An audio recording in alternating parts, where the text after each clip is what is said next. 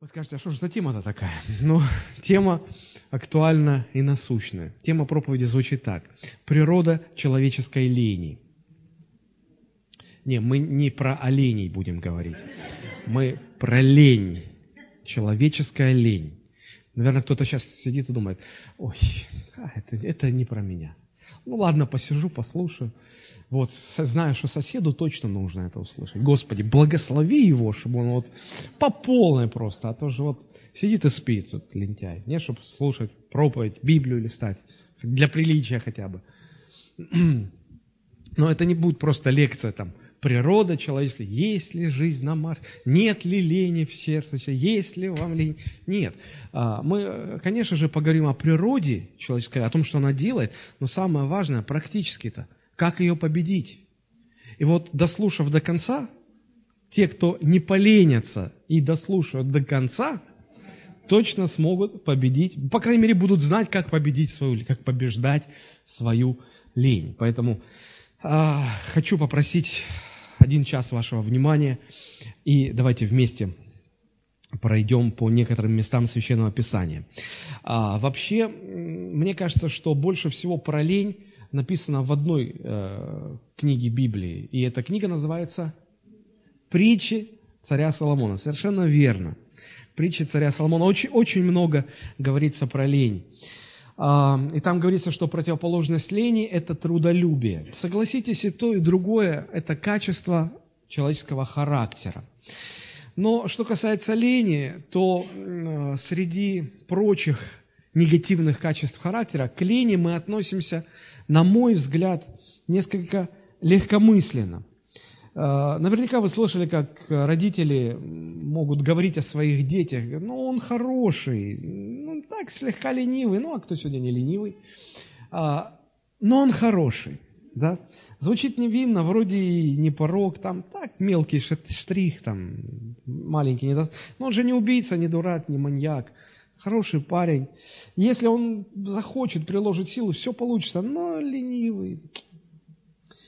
Но кто сказал, что лень это не так страшно? Лень, мне кажется, тем и опасна, что, представляя очень серьезную угрозу, она в нашем воображении рисуется как нечто не очень значительное. Ведь согласитесь, если на э, склянке будет написано яд, и там будет яд, да, мы осторожно будем к этому относиться. Никто не захочет выпить внутрь. А если на склянке, в которой налит яд, написать там, ну я не знаю, лекарство от бедности, дайте две, да? Вот. И э, вот эта вот наклеечка на, на склянке, она будет вводить нас в заблуждение.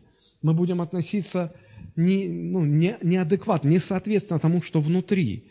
И в этом двойная опасность. Вот так же и лень. Нам кажется, что это ничего страшного. На самом деле это ого как страшно. И э, воспринимая это как что-то легкое, мы ну, себе делаем медвежью услугу. Лень – это на самом деле ужаснейший порог, который, к сожалению, не воспринимается должным образом сегодня. И хотя в притчах, э, в книге притчи написано очень много про лень, мы э, сейчас Э, откроем некоторые места из книги притчи, потому что там э, Соломон, используя различные образы, очень наглядно, красочно показывает, каким последствиям приводит лень. Но вы можете сказать, ну это же Ветхий Завет, и поэтому предвосхищая ваш вопрос, я хотел бы прочитать место из Нового Завета, которое говорит о лени и о том, а, собственно, к чему, каким очень печальным последствиям, трагическим, я бы даже сказал, последствиям может привести лень. Откройте, пожалуйста, послание к евреям. А, мы акцент сделаем на 11-12 стихах 6 главы, Евреям 6, 11, 12, но э, выборочно я начну читать с 5 главы, с 12 стиха. 5 глава, 12 стих, и выборочно ниже. А, считается, что это послание написал апостол Павел, поэтому будем говорить, что апостол Павел пишет. «Ибо, судя по времени, вам надлежало быть учителями, но вас снова нужно учить первым началом Слова Божьего, и для вас нужно молоко, а не твердая пища. Всякий, питаемый молоком, не сведущ в слове правды, потому что он младенец. Твердая же пища свойственна совершенным, у которых чувства навыком приучены к развлечению добра и зла. Смотрите, что говорит апостол. Он говорит, судя по времени, то есть время некий показатель, который а, указывает на то, что человек уже должен бы возрасти до такого уровня, чтобы быть учителем других. А по факту, по времени должен быть, а по факту он остается младенцем. И он не может, не то, что он там сам учить кого-то, его еще нужно учить. Учить основам. И продолжает эту мысль в шестой главе. «Посему, оставивши начатки учения Христова, поспешим к совершенству. Говорит, ну хватит уже, мы уже говорили о, об основах, о началах, уже школа АБЦ затерли до дыр, хватит уже, оставляем и поспешим к совершенству. Да? И не станем снова полагать основания. И дальше перечисляются уроки школы АБЦ. А, третий стих. И это сделаем, если Бог позволит, если уж ну, нужно повторить, хорошо. Ибо невозможно однажды просвещенных и вкусивших дара небесного и соделавшихся причастниками Духа Святого, и вкусивших благого глагола Божия и сил будущего века, и отпадших опять обновлять покаянием, когда они снова распинают себе Сына Божия и ругаются Ему. Девятый стих. «Впрочем, о вас, возлюбленные, мы надеемся, что вы в лучшем состоянии и держитесь спасения, хотя и говорим так». Дипломатически пишет апостол Павел. Говорит, мы вот это вот жуткую такую картину нарисовали, но, впрочем, мы думаем, что вы в лучшем состоянии, чем та картина, которую мы только что нарисовали. И мы верим, что вы все-таки держитесь спасения, да, в лучшем состоянии, хотя так и говорим. И вот одиннадцатый стих. «Желаем же», а вот здесь акцент очень внимательно, посмотрите. «Желаем же, чтобы каждый из вас, а равно и про нас это говорится, из нас, для совершенной уверенности в надежде – оказывал такую же ревность до конца, дабы вы и, тадам, наше слово сегодня, дабы вы не обленились, но подражали тем, которые верою и долготерпением наследуют обетование. Смотрите, какая интересная история получается. Судя по времени, многим христианам уже следовало бы быть пасторами, евангелистами, пророками, учителями – возглавлять какие-то движения, руководить уже, наставлять других, наставлять младенцев. А судя по факту, они сами еще младенцы. Да? И э, как можно назвать такое христианство, когда, судя по времени, ты уже должен быть что-то, а судя по факту, ты все еще ничто. Это нездоровое христианство. Как мы бы ни назвали, это нездоровое христианство. И автор этого послания выражает надежду, что у его аудитории ну не так уж все плохо, как он описал. А дальше, и это очень важно, он говорит, по какой причине вот это нездоровое христианство возникает. По какой же причине? А причина, оказывается, до банальности проста. Человеческая лень. Смотрите, 11 стих. «Желаем же, чтобы каждый из вас для совершенной уверенности в надежде. Оказывал ревность. Ревность – это противоположность лени, правда же? Ленивый человек пассивный. А не ленивый человек, он всегда будет ревностный, активный, деятельный, инициативный, да? И вот он говорит, мы хотим, чтобы вы были ревностные, инициативные, дабы не обленились. Смотрите, что может произвести лень? Ну, первое, вот в 11 стихе мы видим, что а, нужно а, победить лень для того, чтобы иметь совершенную уверенность в надежде, уверенность в Боге, уверенность в спасении. Если позволить лени царствовать в своей жизни, тогда рано или поздно вы придете к состоянию неуверенности в Боге, неуверенности в спасении, неуверенности вообще, вы спасены или не спасены, вы христианин или не христианин. Вы этого лишитесь. А что дальше? Дабы вы не обленились, но подражали тем, которые верой и долготерпением наследуют спасение. Да, здесь противопоставление. А, здесь люди, которые верой и долготерпением наследуют спасение, противопоставляются кому? Тем, которые, судя по времени, уже должны бы что-то из себя представлять, а по факту не представляют. Они не прогрессируют, они деградируют.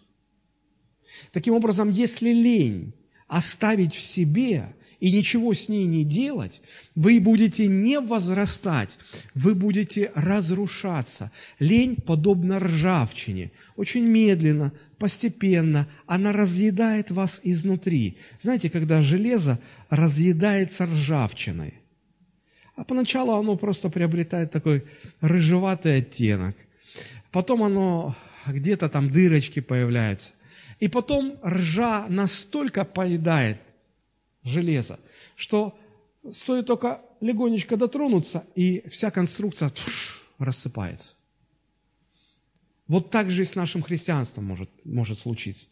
Если мы не истребим в себе лень, если мы позволим ей остаться в своей жизни, она как ржавчина нас поразит, и потом, в однажды, однажды, в один день все рухнет, как ржавый лист железа, рассыпается в прах.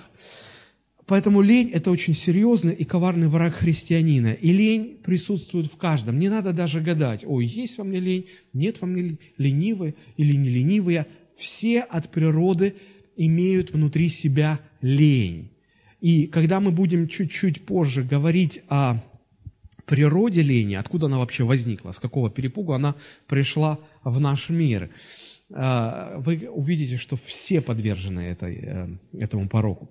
Но прежде чем мы поговорим о природе лени, хотелось бы некоторыми такими вот крупными мазками а, нарисовать портрет, а, что лень делает в нашей обычной жизни. Сейчас, э, исследуя вот этот отрывок из послания к евреям, мы поговорили о том, как э, душе нашей вредит лень. А теперь посмотрим, как в практической, материальной, физической жизни, э, каким последствиям приводит лень. И вот здесь нам очень поможет книга притчи Соломоновых. Поэтому давайте мы начнем. Притча 6 глава 6 стих. С 6 по 11 стихи. Притча 6, 6-11. А, здесь мудрый Соломон говорит нам такие слова. «Пойди к муравью, ленивец». А, ну, ленивец, вы понимаете, что это не животное, а ленивый человек. «Пойди к муравью, ленивец, посмотри на действия его и будь мудрым». Нет у него ни начальника, ни приставника, ни повелителя, но он заготавливает летом хлеб свой, собирает во время жатвы пищу свою. Да коли ты, ленивец, будешь спать, когда ты встанешь от сна твоего, Посмотрите, ваш сосед не спит?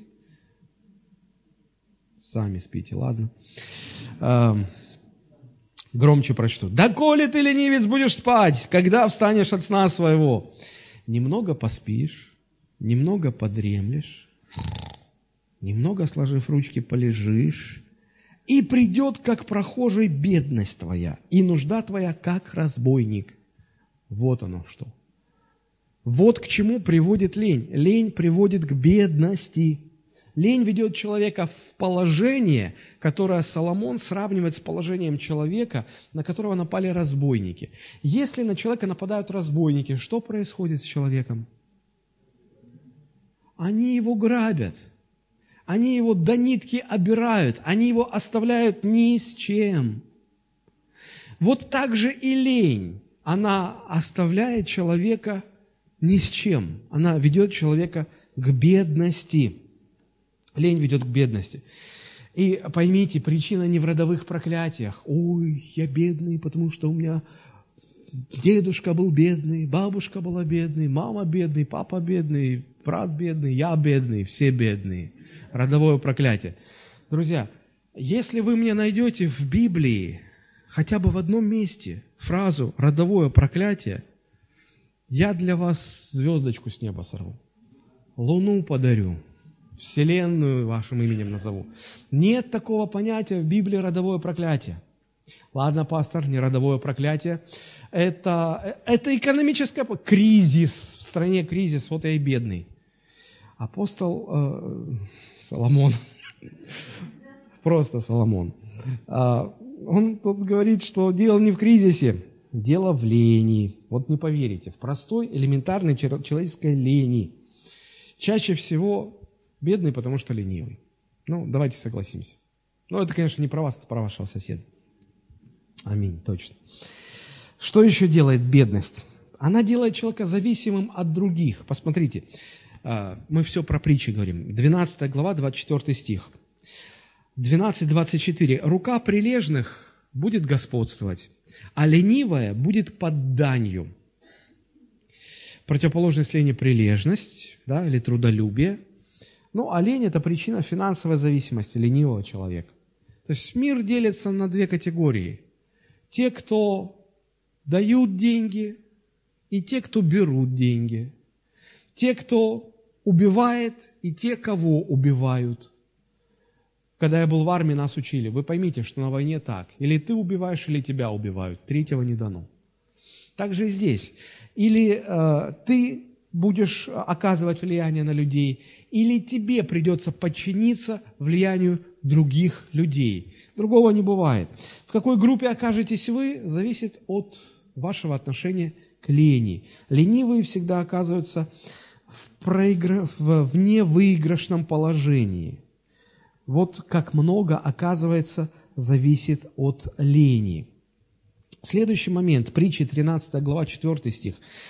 А, оказывается, лень э, человека делает его жизнь неприятной. Смотрите, 13 глава 4 стих. «Душа ленивого желает, но тщетно, а душа прилежных насытится». То есть ленивые люди, а, они, ну, как говорят, дурень думкой богатеет. А, у них много желаний. Хочу то, хочу это, хочу вот это. Вот. И ни одно из этих желаний не исполняется. Почему? Потому что ленивый. Далее, а, притчи 15 глава 19 стих. Лень усложняет жизнь. Там написано 15-19. Путь ленивого, как терновый плетень, а путь праведных ровный, гладкий. А путь ленивых вот такой вот весь. Не, не идешь по нему, а спотыкаешься, поднимаешься, пролазишь, вот как-то вот так вот все. Да? Сложная жизнь, сложный путь, непростой. Лень усложняет жизнь. Дальше, притчи 24 стих. 20 глава, 4 стих. Лень оставляет человека голодным. Смотрите, написано. Ленивец зимою не пашет, поищет летом, и нет ничего. Лень оставляет человека голодным. А вот притча 21-25. Алчба ленивца убьет его, потому что руки его отказываются работать. В современном переводе это звучит так. Желание лодыря его погубят, ведь руки его не хотят работать. Не очень приятная жизнь у, у ленивых людей. А, вопрос. Есть ли в свете того, что мы прочитали, у ленивого человека хотя бы один шанс на то, чтобы его жизнь состоится, устроится и будет благословена Богом? Ответ, мне кажется, очевиден. А, хотите устроенную жизнь, хотите благословенную Богом жизнь, избавьтесь от лени. Лень что еще делает? Она много чего делает.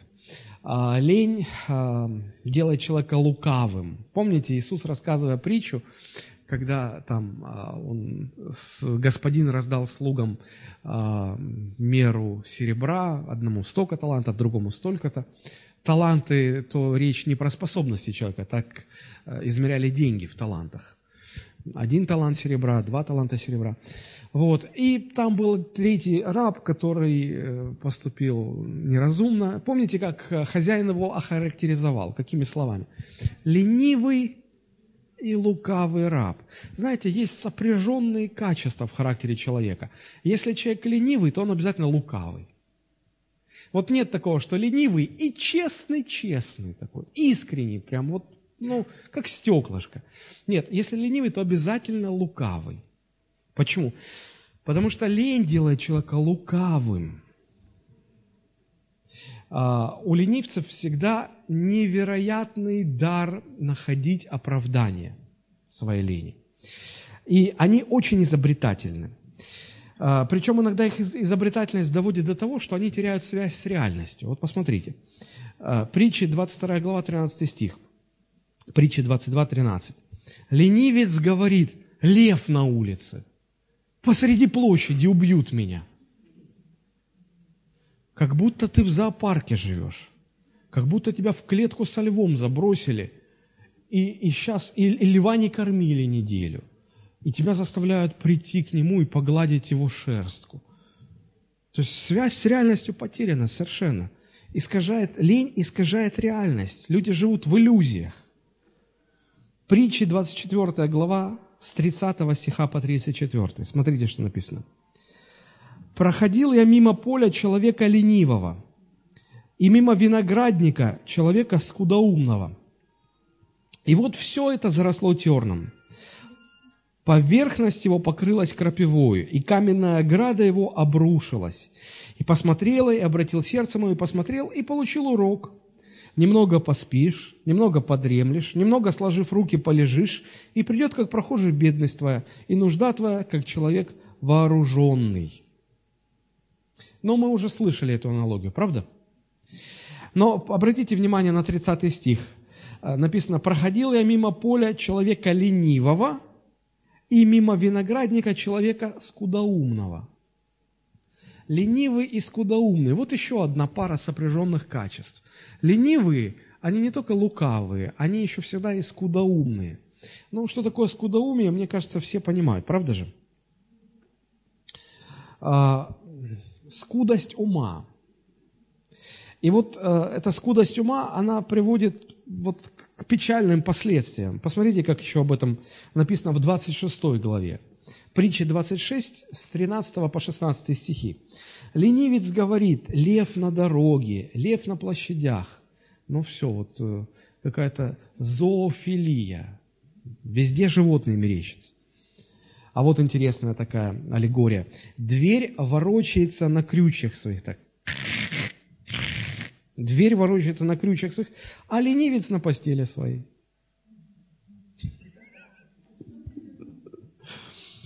Ленивец опускает руку свою в чашу, и ему тяжело даже донести до рта своего. Ну, ну, ну, ну разве это не скудоумие? Ленивец в глазах своих мудрее семерых, отвечающих обдуманно. Он всегда, он всегда уверен, что он самый правильный, он, он на все знает, он самый умный, он все может оправдать, он все может объяснить. Всему найдется оправдание, объяснение. Вот к чему приводит лень. Потеря связи с реальностью. Это еще не все. Вообще, если подробно бы изучать, я вас мог бы так уморить до вечера, до самого, изучением книги притчи Соломонова. Я лишь такими крупными мазками. Притчи 10 глава 26 стих, немножко вернемся в начало. 10.26. «Что уксус для зубов и дым для глаз, то ленивый для посылающих его». Лень осложняет взаимоотношения с людьми. А, ну, не советую, конечно, проверять дома, но если вдруг капелька уксуса попадет вам в рот, на зубы, ну, это будет примерно то же самое, как если дым начнет разъедать глаза. Но мы в детстве все баловались, там, костры разжигали, и что-то там кидали, оно начинало дымить. И мы не понимали, что дым разъедает глаза. И мы попадали, эту порция дыма попадала в глаза, и мы сразу начинали тереть. Там, неприятно, правда неприятно? И ты сразу от этого костра отшарахиваешься. Нехорошее слово. А, отстраняешься от этого костра. И когда, да даже что там уксус, когда лимон, вы знаете, представьте, что вы кушаете лимон. И у всех во рту сразу такая во рту вязкость. То есть чуть-чуть лимонной кислоты попадает на зубы, уже неприятно. Так вот, это примерно то же самое, когда э, связываешься с ленивым работником. Даешь ему поручение, задание какое-то. Вот. И у ленивого всегда будут проблемы со взаимоотношениями э, с людьми. И это очень неприятно. А, ну, один раз, ну, два. Но потом уже люди не захотят с таким человеком связываться. Да, если вы не научитесь побеждать в себе лень, люди просто не захотят с вами работать или иметь какие-то отношения рабочие. И вам будет трудно найти работу. Знаете, есть такие люди, которые, они регулярно меняют работу. Ну, потому что чуть-чуть поработал, и уже уксус на зубах руководителя – чуть-чуть там что-то сделал, и уже дым глаза разъедает. И этот руководитель думает, на тебе две зарплаты, иди только отсюда. И вот, и люди всегда могут объяснить, почему, значит, ну, обычно говорят, ну, правду искал, теперь ищу работу. Это признак обычно ленивого человека. От природы, как я уже сказал, ленивы все. И поэтому нам нужно не просто понять природу человеческой лени, Но самое главное, нам нужно научиться побеждать ее. А чтобы побеждать ее, нужно очень хорошо понять, что из себя лень представляет и откуда она появилась. Давайте вот об этом немножечко поговорим. А, если взять словарь Владимира Даля, то э, там понятие лени описывается следующим образом. Лень – это неохота работать, отвращение от труда, наклонность к праздности, к тунеядству. Говоря о лени, люди сегодня более склонны оправдывать лень, нежели осуждать. Люди говорят, ну, лень – это двигатель прогресса. Слышали эту фразу? Говорят, вот если бы человек не был ленивым, он бы не придумал там какое-то изобретение, которое вот облегчает труд человека и так далее.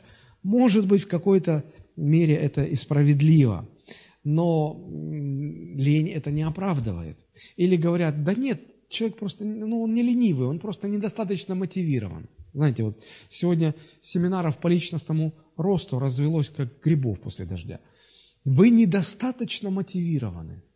Простой русский человек думает, что тут мотиви... А, замотивируйте меня, уже страшно, так, как заколдуйте. Мотивации не хватает, потому и люди ничего не делают. Да дело не в мотивации. Ну, можно было бы еще некоторые там формулировки, к которым люди пришли. А, обычно а, формулировки лени дают ленивые люди. Что они же склонны оправдывать свою лень, поэтому они выдумывают. Но мне бы хотелось остановиться на том, как Библия формулирует понятие лени. Конечно, мы не найдем в Библии фразу, которая начиналась бы, итак, определение лени, двоеточие, и тра-та-та-та-та-та. Нет, а, Библия не написана как учебник, Библия написана как а, истории, а, случившиеся с разными людьми. И изучая эти истории, мы много чего понимаем. В Библии нет такого слова «троица», но, читая Библию, мы ясно понимаем, что Бог триедин. Правда? Вот, и э, изучая Священное Писание, можно прийти к библейской формулировке, что такое лень. И мне э, кажется, самая точная формулировка лени звучит так. Лень – это одна из форм, из форм поклонения самому себе. Лень – это одна из форм поклонения самому себе. Согласитесь, это уже звучит не так безобидно, потому что э, это идолопоклонство – когда идолом становится мое человеческое «я». А идолопоклонство – это уже серьезная штука. Бог запретил идолопоклонство. Бог говорит, что это страшный грех. А, лень – это когда человек свое «я», свои желания, свои похоти а, возвышает до такой степени, что все остальные желания или необходимости отодвигаются на второй план – ну, самый простой пример. Когда утром э, нужно проснуться немножко пораньше, перед работой, перед тем, как уйти на работу, пораньше, чтобы почитать Библию, помолиться. Да? И э, когда утром вы понимаете, что это необходимо сделать, будильник завели с вечера, вот будильник зазвенел, вы понимаете, надо встать, чтобы побыть в общении с Богом. Что вы в этот момент переживаете? Конечно, вы сбрасываете одеяло, откидываете от себя подушку, бежите в ванную, принимаете душ, пьете чашечку кофе, открываете Библию. Но в других церквях людям банально лень. Просто они испытывают лень. И вот эта лень, она означает, что э, внутри вас происходит борьба желаний. Желание остаться в комфорте – на мягкой подушке, под теплым одеялом, с закрытыми глазами. Вот это желание становится важнее и сильнее желания провести время с Богом. Правда же? Лень – это всегда борьба желаний. Лень – это всегда борьба желаний, когда побеждает именно то, что желает мое «я», моя плоть.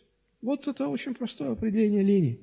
Если рассуждать дальше, то ну, кто-то говорит, да нет, но это тяжело рано утром вставать, потому что вчера поздно лег. Ладно, хорошо. А вчера поздно лег почему? А потому что вот начал сериал смотреть, и вторая, а третья, уже не можешь удержаться, уже где-то полчетвертого лег, Ну, потому что, и, и, конечно, в 6 утра очень тяжело проснуться.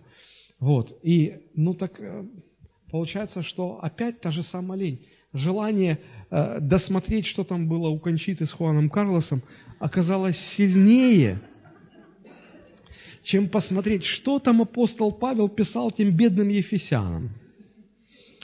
Что они назвали это нечто неудобоваримым.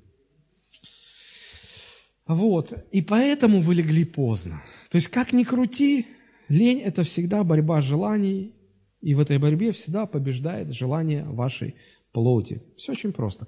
Лень имеет два уровня – внешний и внутренний. Почему важно выделить эти два уровня? Не для того, чтобы вас было чем занять, а потому что э, на внешнем уровне люди всегда стараются побеждать лень, а она там не побеждается. На этом уровне нет победы. Что значит внешний уровень, внутренний уровень? Внешний уровень – это способность победить лень в своем поведении, в своих поступках. А внутренний уровень – это способность победить лень в своей душе. Когда душа пассивна, когда душа ленива. Вот, вот если здесь победить лень, тогда вы действительно победите лень как таковую. Но э, если вы на внешнем уровне, если вы просто с симптомами боретесь, а не с причиной болезни, да, то на время симптомы вы можете задавить. Вот. Ну, то есть, даже если взять самого-самого ленивого человека и поместить его в условия военного времени, то он будет делать все, что, все, что ему скажете. Потому что там, понимаешь, шаг влево, шаг вправо, пули свистят, все, ты можешь жизни лишиться. Я очень хорошо понял это, э, когда служил в армии. И э, у нас в армии, значит, был один такой товарищ, вот я запомнил его фамилию, Симонян. И он из блатных таких был, такой весь расслабленный такой, говорил, так, как будто все ему обязаны были. Вот, и, значит, он, его перевели где-то ну, не с призывом совсем он, а где-то между призывами его перевели в часть нашу. И я очень хорошо помню, э, ну, нас так надрессировали, что когда дежурный по части заходит, да, и э, дневальный орет во всю дурь, «Рода,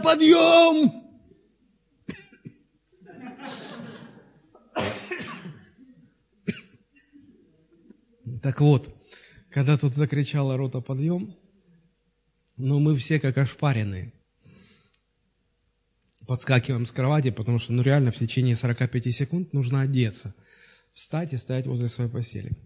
И мы, значит, как, как кузнечики повскакивали, а Симонян лежит. А, дежурный по части не понимает, что происходит. Спрашивает, как фамилия бойца? Мы говорим, Симонян. Симонян, ну и дальше э, непереводимый фольклор.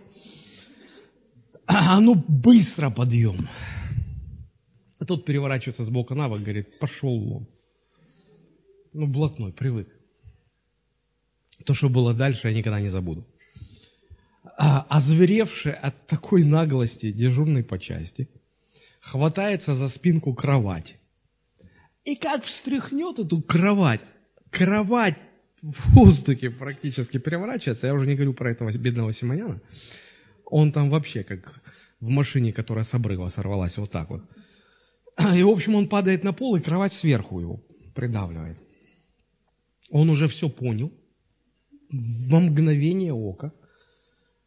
Тут же, никаких матов, ничего, все. Тут же испуганный встал, поднялся, быстро оделся. И начиная с того дня, потом последующее, каждое утро, рота подъем, кто первый вставал в нашей части? Товарищ Симонян. Но потом прошло время, там к концу службы уже все расслабляются, и он уже такой стал, уже не так активно. То есть, а, ну, я к чему? Если человека поставить определенные условия – где-то э, лень будет задавлена. Но если потом дать послабление, то лень опять начинает проявляться. И ничего не сделаешь. Потому что это попытка победить лень на внешнем уровне. А там решения нет. Лень нужно побеждать на внутреннем уровне, на уровне своей души. А вот теперь, чтобы понять как ее победить на уровне души, нам нужно понять, откуда она взялась. А ответ мы находим в первых книгах э, Библии, в первых книгах, простите за тавтологию, э, книги «Бытие». Если в целом посмотреть на первую книгу э, Библии, на ее первую главу, то о чем там говорится? Да, там говорится о Боге, там представлен Бог работающий. Не Бог, сидящий в позе лотоса и медитирующий там и, и улетел, а Бог, который создает небо, землю, животных, моря. Шесть дней Бог активно творит. Бог работает. Бог творит, Бог занят творением, Бог занят работой. Знаете, э, что здесь интересно? А, когда я изучал физику, нам говорили, что энергия в этом мире ниоткуда не возникает и никуда не исчезает. Она только может переходить из одного состояния в другое состояние. Помните? Школьный курс физики. Вот. И это значит, что когда мы добываем энергию, ну, допустим, а, двигатель внутреннего сгорания в автомобиле, он добывает энергию из бензина. Но это не то, что он создает энергию, он просто ее переводит из, он берет ее из бензина, да, и переводит в кинетическую энергию, ну, в энергию движения. Вот, то есть энергия не возникает и не исчезает, она переходит из одного состояния в другое. Вот когда Бог сотворил мир, Он, а, а мы знаем, что а, для осуществления работы требуется энергия. И масштаб энергии, вкладываемой в работу, определяет масштаб работы, правда?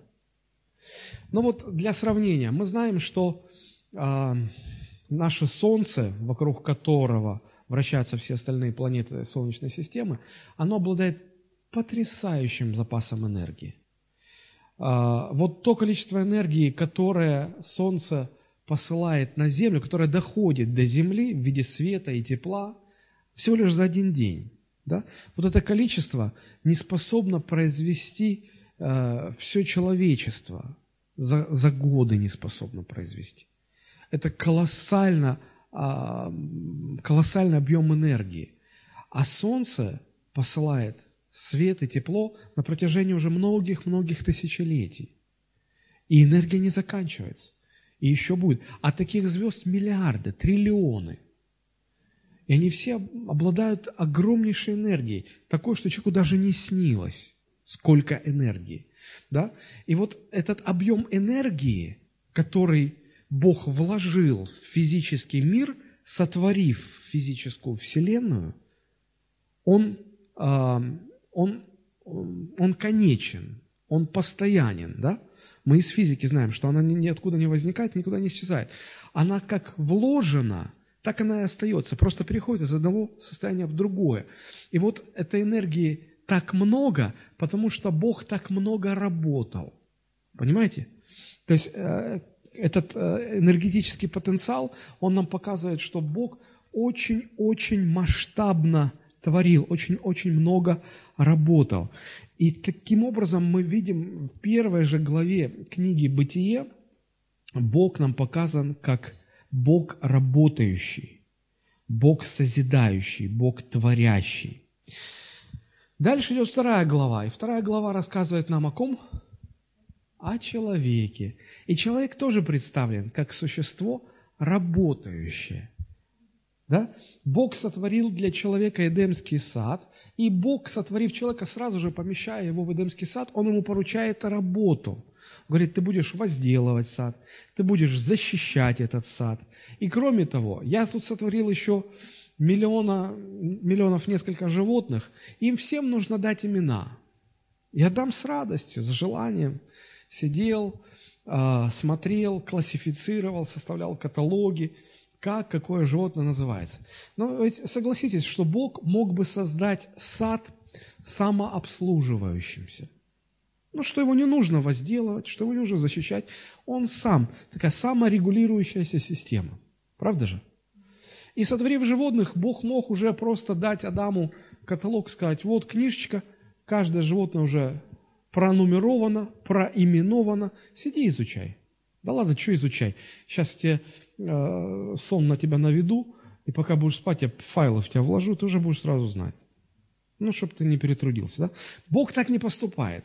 Бог сотворил мир и сотворил человека, способного и, главное, желающего работать, трудиться, трудиться физически, трудиться э, интеллектуально, э, трудиться творчески. Бог создал человека способным к созидающему труду, а мир создал нуждающимся в созидательном труде человека. Таков был Божий замысел. Таков был Божий замысел. То есть, соединяя мир, нуждающийся в созидательном труде человека, и человека, созданного с потребностью и способностью трудиться, мы получаем гармонию Божьего творения. Знаете, это вот как одно входит в другое. Мир создан так, что он нуждается в созидательном творческом труде человека, а человек создан с желанием и способностью трудиться над этим миром, делая его лучше. То есть, как вот гармония, соответствие, правда? И вот эту гармонию нарушает грехопадение человека, которое описывается уже, как вы догадались, в третьей главе э, книги «Бытие». Э, Бытие 3, 17, 18, 19. Посмотрите, что теперь меняется. После того, как люди согрешили, Адам уже, Бог сказал, за то, что ты послушал голоса жены твоей и ел от дерева, о котором я заповедал тебе, сказав, не ешь от него, проклята земля за тебя. Со скорбью будешь питаться от нее во все дни жизни твоей.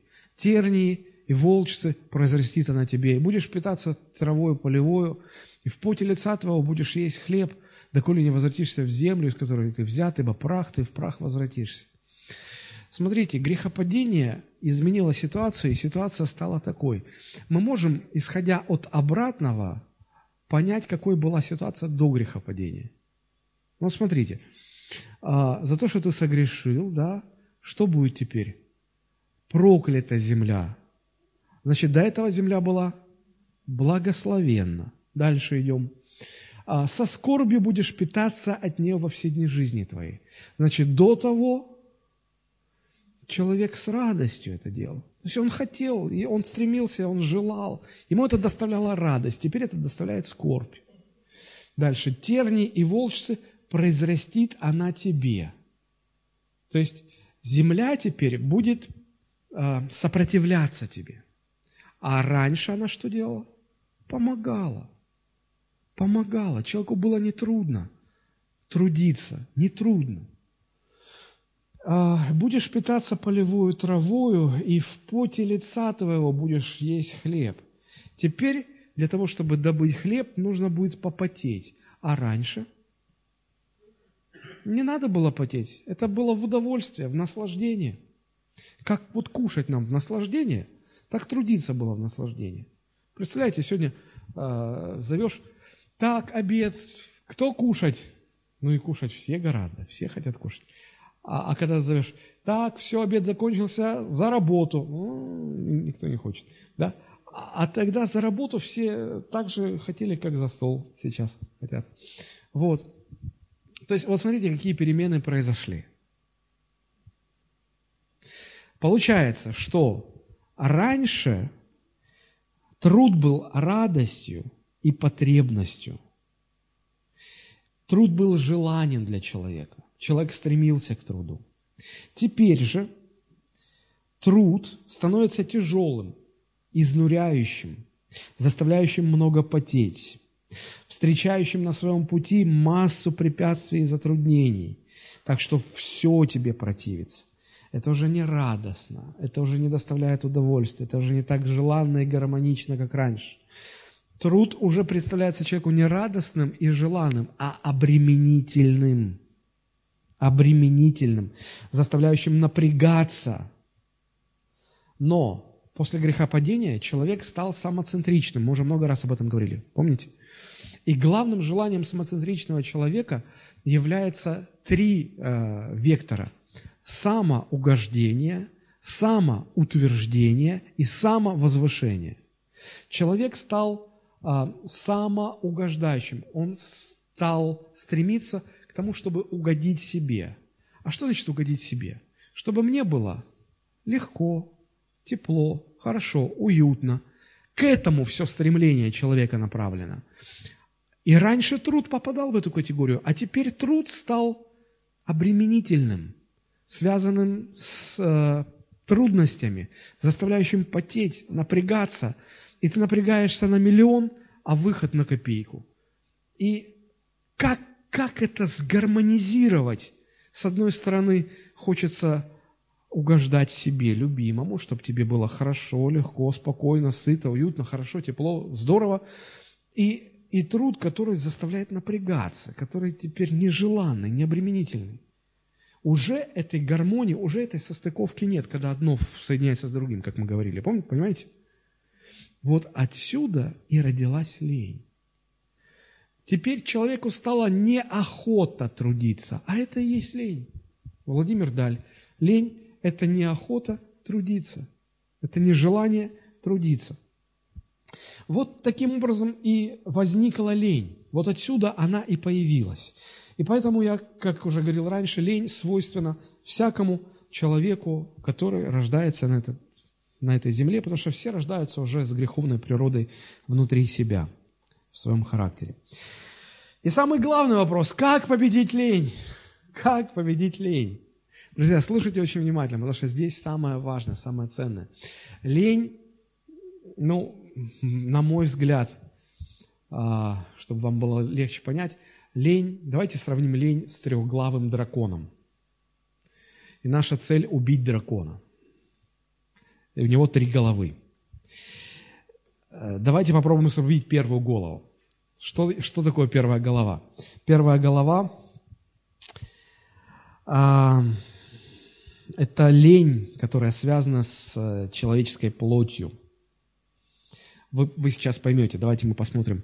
1 Иоанна 2.15. Первое послание Иоанна 2.15, там написано, «Не любите мира, не того, что в мире.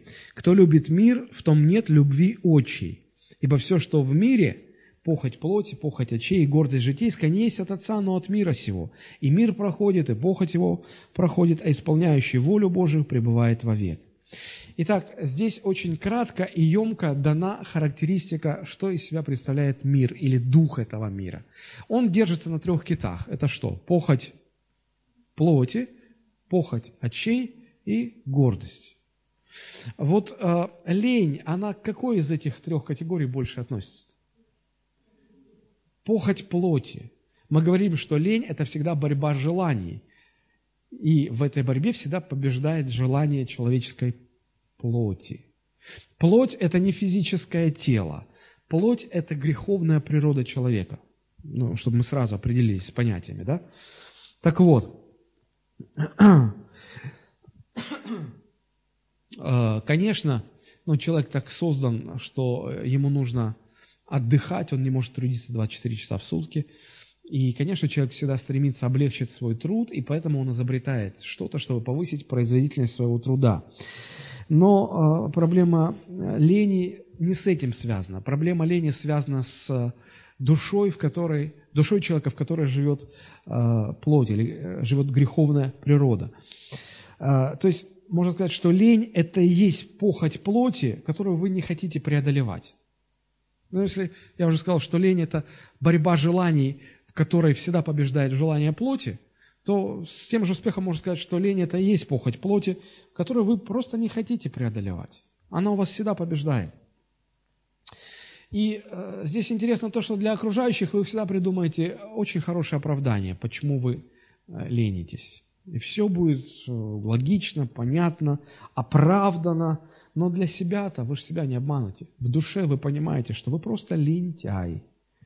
Вы просто не хотите, или как вам кажется, не способны победить свою плоть.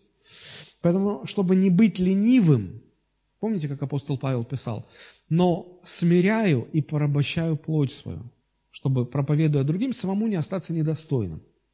Поэтому первая голова этого дракона рубится вот мечом, который апостол Павел назвал «смиряю и порабощаю плоть свою». Это когда я э, понимаю, что это борьба желаний, и я все-таки заставляю желание плоти остаться внизу. Я не даю ей, этому желанию волю. Я не даю этому желанию возможность победить.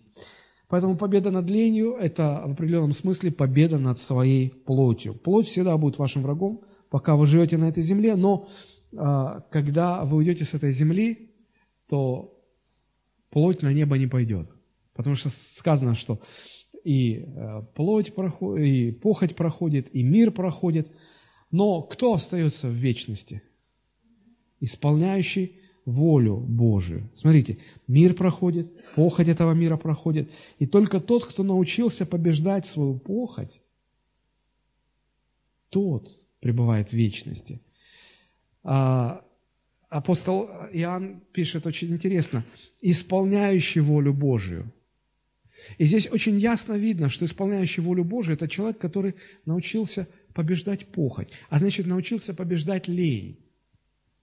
То есть, смотрите, как интересно, а, апостол Иоанн связывает исполнение воли Божьей с победой над своей ленью. Вы когда-нибудь задумывались, что невозможно исполнять волю Божью, если вы не победили свою лень? Чтобы исполнять волю Божью, это всегда будет связано с постоянной победой над своей плотью, с постоянной победой над своей ленью. Ленивый человек, человек, не идущий против своей плоти, человек, не побеждающий свою лень, он просто не в состоянии исполнять волю Божью. Исполнители воли Божией – это те, кто победил лень. Хотите быть исполнителями Божьей воли? Побеждайте лень. Ленивые в принципе не могут исполнять волю Божью. Ну как, вы все, все еще считаете, что лень это что-то такое безобидное? Неважно. Конечно, нет. Итак, срубить первую голову дракона – это значит усмирить и поработить свою плоть. То есть э, помнить, что это борьба желаний. И надо не позволить в этой борьбе победить желанию своей плоти, своей греховной природы.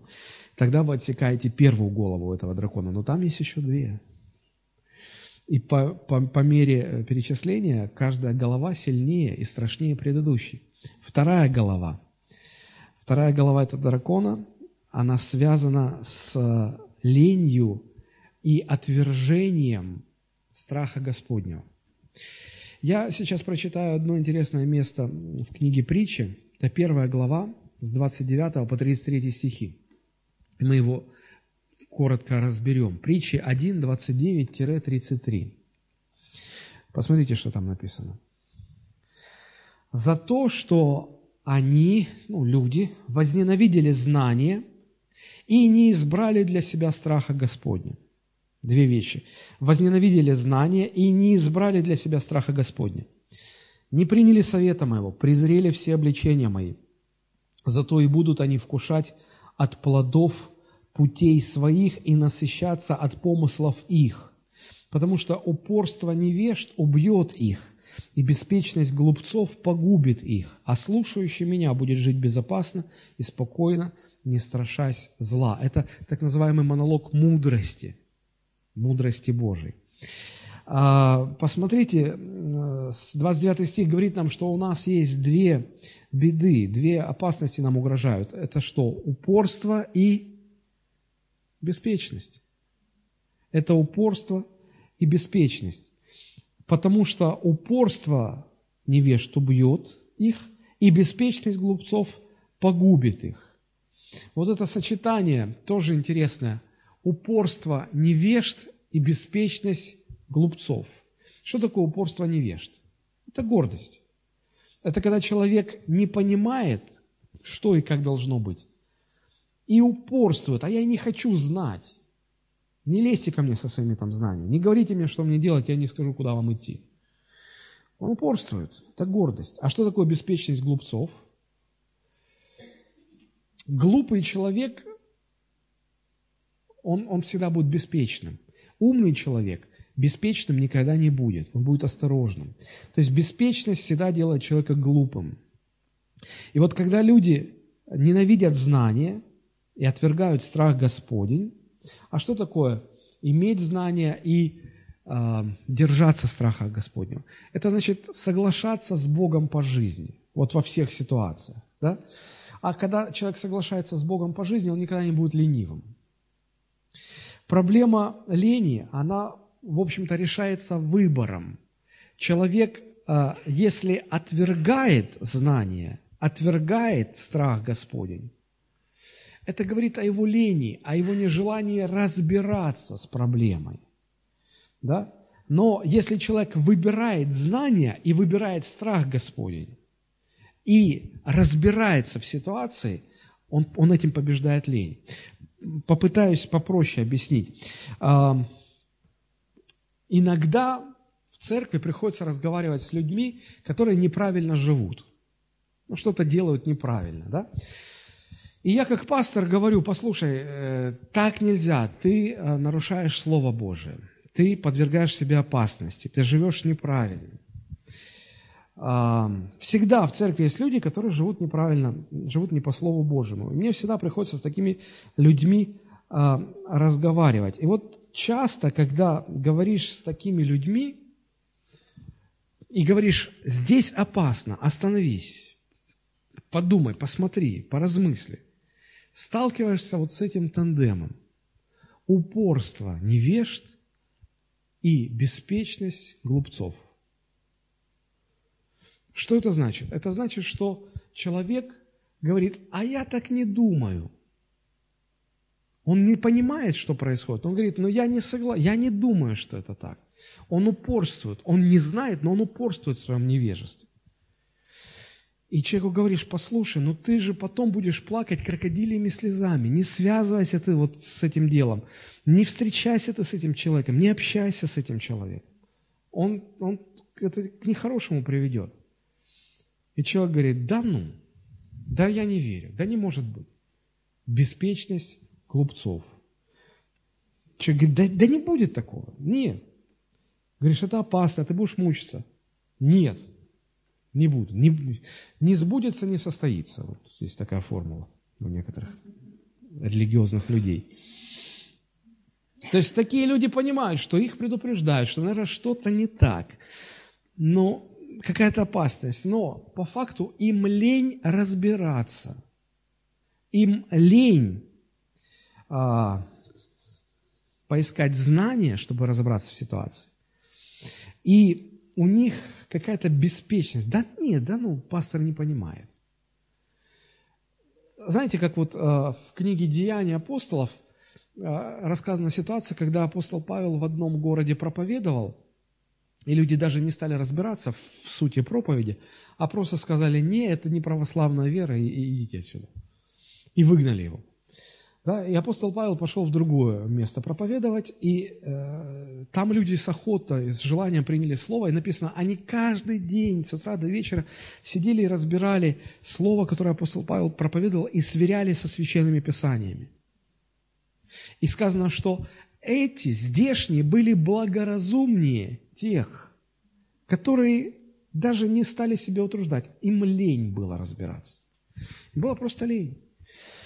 И вот неохота разбираться. Легче отвергнуть знания, легче отвергнуть страх Господень.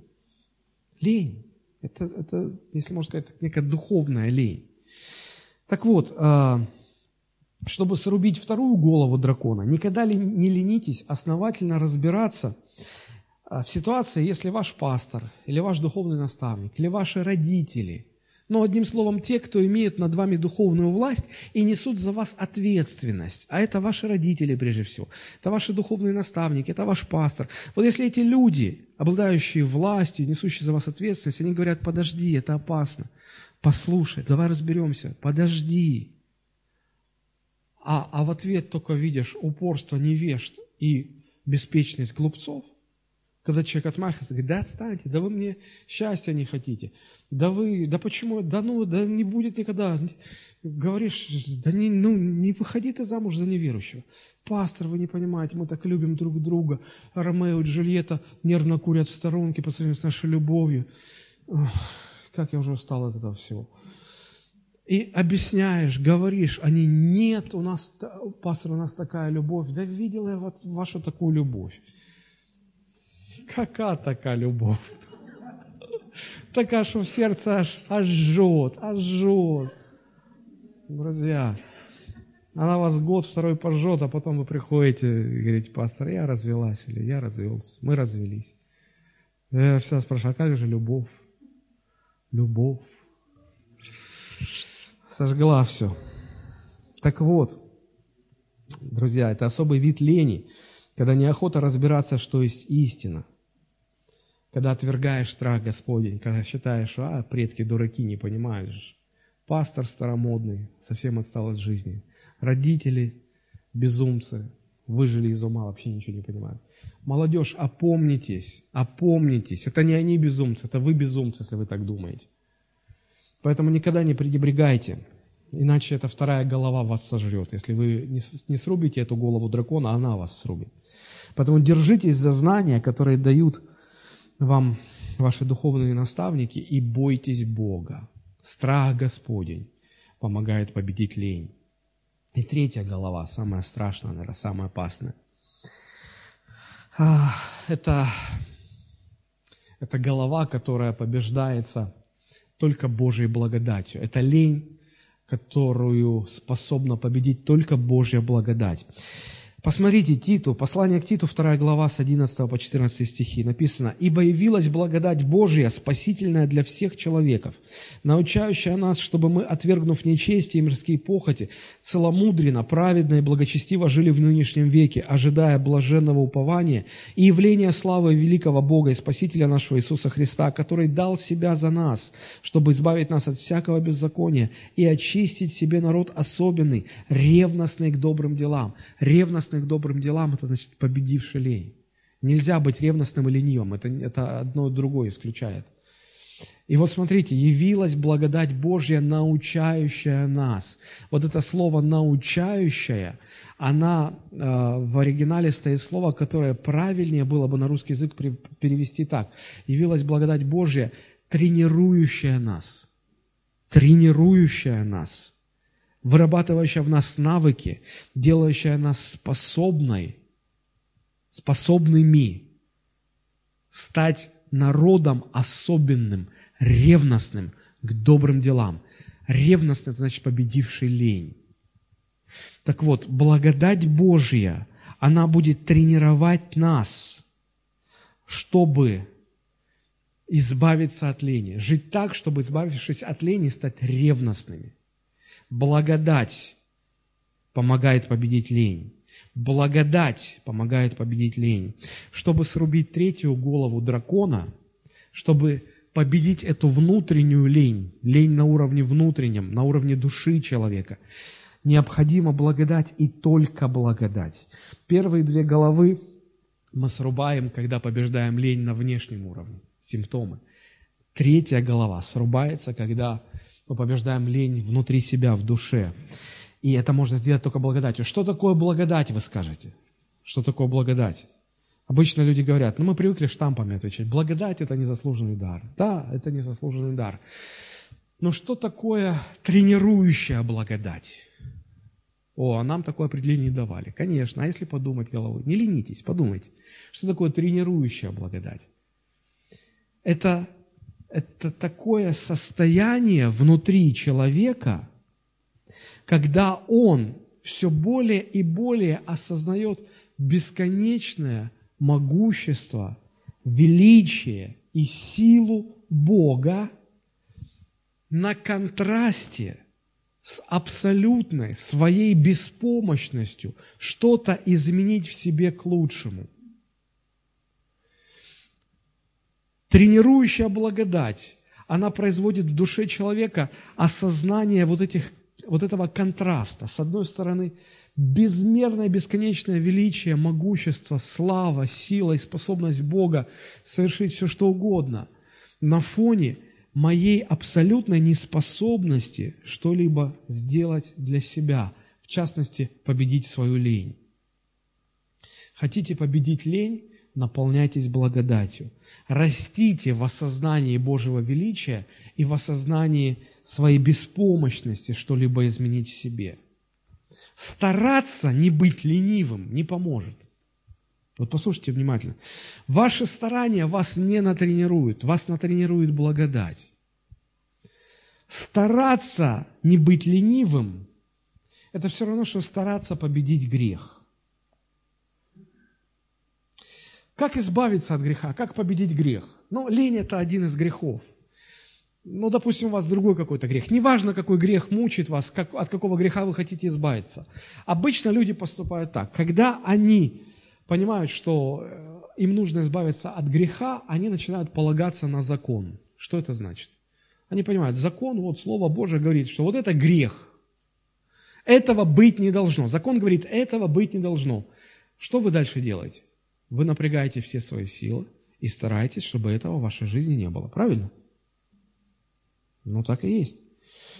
И э, чем больше мы стараемся, тем больше мы понимаем, что у нас ничего не получается. А знаете почему?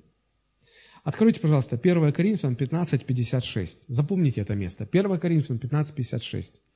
1 Коринфянам 15, 56. Потому что сила греха – закон. Мы стараемся победить грех законом, не понимая, что именно в нем сила греха. Это все равно, что вы пытаетесь потушить огонь, поливая его бензином. Он не погаснет от бензина, он еще сильнее будет разгораться. Всякий раз, когда вы пытаетесь победить грех законом, вы только усиливаете свой грех, вы его кормите, вы его делаете еще более сильным. Вот почему всякий раз напрягаясь и стараясь избавиться, вы чувствуете, что он становится еще сильнее, он только сильнее становится. Почему? Потому что в этом его сила. Фактически то, на что люди полагаются, приводит их к обратному эффекту. Попытка исполнить закон не уничтожает грех, она его усиливает. У греха есть сила. И вы не можете победить грех, потому что вы кормите силу греха. Вы пытаетесь сделать это законом. Вы скажете, а как по-другому? Это же все просто. Сказано не прелюбодействовать. Значит, я должен не прелюбодействовать. Я стараюсь, я стараюсь голову отворачивать, чтобы не смотреть. А, некоторые доходят до того, что там глаза себе выкалывают. Ну, выкололи глаза, не видит, а, а картинка вот здесь рисуется. А что выколоть, чтобы картинка не рисовалась? Руки, ноги себе можно. Отрежь все, что все, что угодно отрежь. Вот здесь все равно будет. Потому что ни в глазах, ни в руках, ни во всем остальном. Потому что когда ты пытаешься победить грех и делаешь это законом, то есть говоря себе, так нельзя, и поэтому я не буду так делать. Ты делаешь свой грех только сильнее. Вы скажете, а как быть? Надо понять, что сила есть не только у греха, сила есть у благодати. Сила греха в законе, а сила благодати в чем? О, это интересно. Откройте, пожалуйста, 2 Коринфянам 12.9. Апостол Павел пишет – Помните, когда он говорил, я трижды просил избавить меня, и потом Бог сказал, нет, я тебя не избавлю. Почему? И Бог объясняет, сила моя совершается в немощи. В чем сила Божьей благодати? В моей немощи. И понимая это, апостол Павел говорит, и потому я гораздо охотнее буду не просто признавать свою немощь, сознаваться. Он говорит, я хвалиться буду, хвалиться буду. Это уже, знаете, утрировано. Не просто я признаюсь, я, я буду всем кричать, я хвалиться буду своей немощью. Для чего? Да не потому, что я дурак. Я хочу, чтобы все узнали, какой я немощный. А потому что я понимаю, что в немощи высвобождается сила благодати. Тут так и написано, чтобы обитала во мне Первое, 2 Коринфянам 12, 12, 9. 12, 9. 12, 9. Смотрите. «Ибо сила моя совершается в немощи, потому я гораздо охотнее буду хвалиться своими немощами, чтобы обитала во мне сила Христова». Потому что только она способна победить грех. Не пытайтесь победить грех силой греха, закона. Побеждайте грех силой благодати. И сила благодати или сила Христова, она начинает действовать в вас тогда, когда вы признаете свою немощь, свою неспособность. Для людей это безумие. Люди боятся своих слабостей. Люди скрывают свои слабости. Люди идут на любую ложь, только чтобы не признать свою слабость, не признать. Так, этим самым они ну, отвергают эту силу, которая способна победить их грех. Но человек, осознающий Божью благодать, человек, который позволяет благодати Божией тренировать его, он возрастает в понимании, что Бог абсолютно могу, способный все сделать с одной стороны, а я абсолютно не способный что-либо сделать с другой стороны. И я не боюсь этой слабости, не прячу ее, не ухожу в тень. Я просто прихожу, падаю перед Богом и говорю, Господи, я вот такой, я... Поэтому апостол Павел говорит, я последний, из, я худший из всех грешников. Мы иногда читаем, думаем, подожди, да, нет, Апостол Павел был самый такой проворный, самый мудрый среди всех апостолов. Он лучше среди апостолов. А как это он говорит? Ну, это что такая вот форма речи, фин такой? Нет. Он понимает, что если только он будет, если только ему удастся увидеть себя как, самый безнад... как самого безнадежного грешника, если он увидит, что он и есть самый последний безнадежный грешник, и признается в этом, и не будет скрывать, не будет от этого убегать, просто упадет скажет, Иисус, Иисус, я ничего, я последний из всех грешников. Спасай меня. Вот где высвобождается сила Божьей благодати. Такие люди получают силу победить свой грех. Что сегодня христиане делают?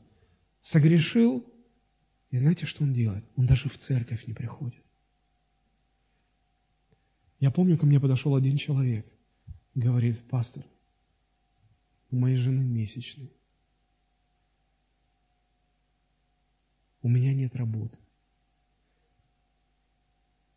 Жена осталась дома, она корчится в болях. У меня нет денег даже купить ей обезболивающее. Я не могу заработать. Мы только переехали в этот город. Помогите, а?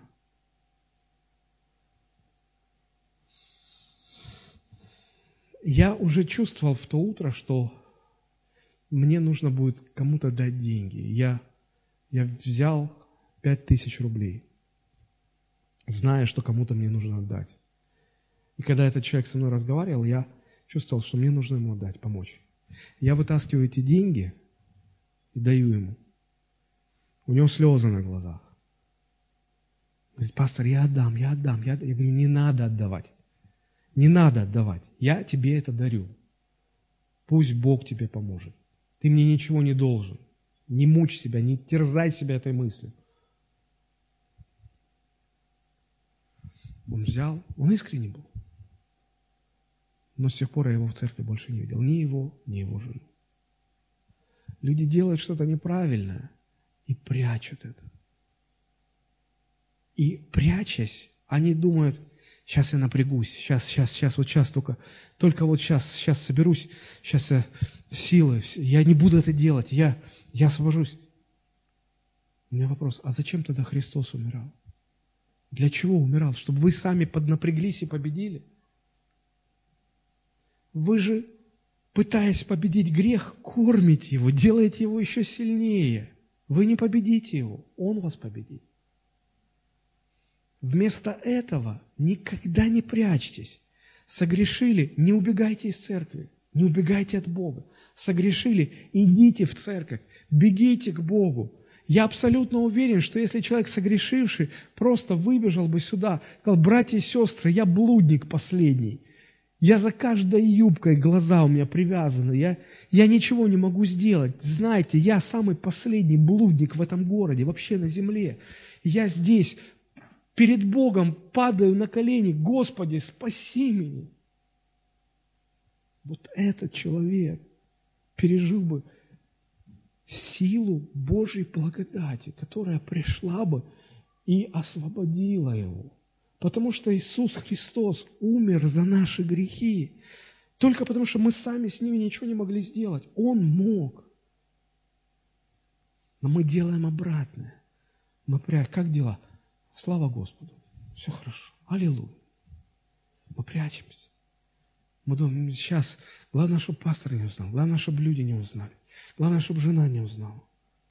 Сейчас, я сейчас соберусь, сейчас, сейчас, Господи, сейчас, я, у меня получится.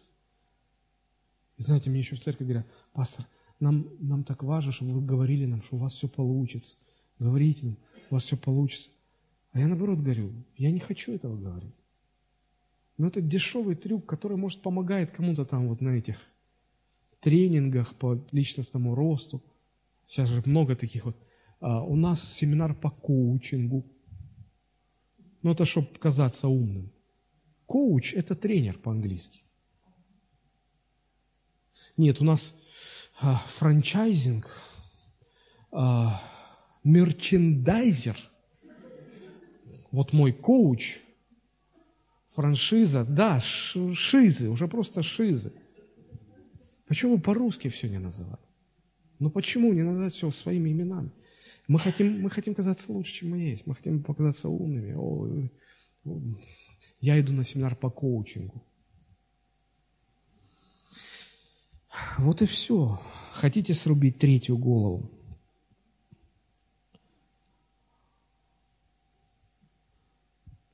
Позвольте Божьей благодати тренировать вас. Посмотрите, что сделала благодать в жизни Павла. Две минутки еще. Деяния, 20 глава, 23-24 стихи. Написано – только Дух Святой по всем городам свидетельствует, говоря, что узы и скорби ждут меня.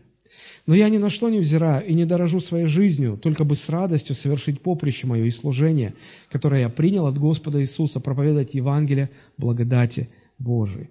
Смотрите, самым большим желанием апостола было стремление исполнять волю Божью.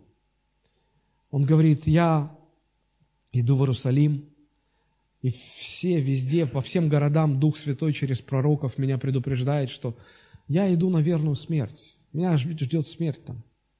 Скорби, проблемы, тюрьма. Говорит, а я не смотрю на это, я не обращаю на это внимания.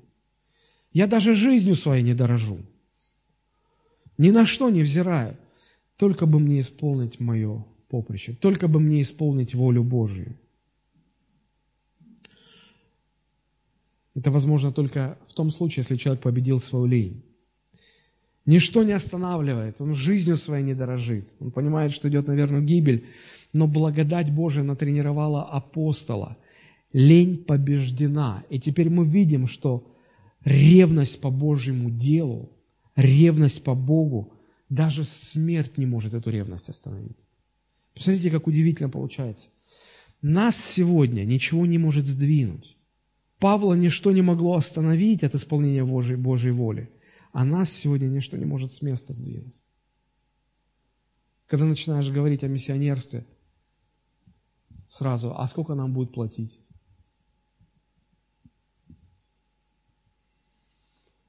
Когда говоришь, давайте это сделаем.